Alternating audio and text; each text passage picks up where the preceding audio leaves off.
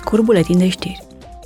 Comisiile Parlamentului European se întâlnesc cu reprezentanții președinției spaniole a Consiliului Uniunii Europene pentru a discuta despre prioritățile stabilite, raportându-se la domeniile lor de responsabilitate.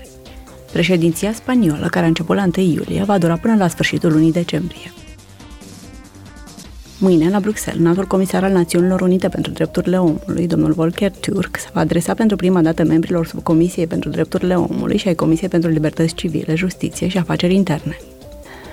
Această reuniune comună se va axa pe realizările obținute și pe provocările cu care ne confruntăm la nivel global în domeniul drepturilor omului. Anul 2023 marchează cea de-a 75 aniversare a Declarației Universale a Drepturilor Omului și cea de-a 30 aniversare a Declarației de la Viena, care a creat oficiul înaltului comisar pentru drepturile omului. Cel de-al treilea summit UE-CELA, care unii la Bruxelles liderii Uniunii Europene și lideri din comunitatea statelor latinoamericane și caraibiene. Ei vor valorifica această ocazie pentru a-și consolida în continuare parteneriatul și pentru a-și îmbunătăți colaborarea cu scopul de a sprijini tranziția la economii digitale și verzi.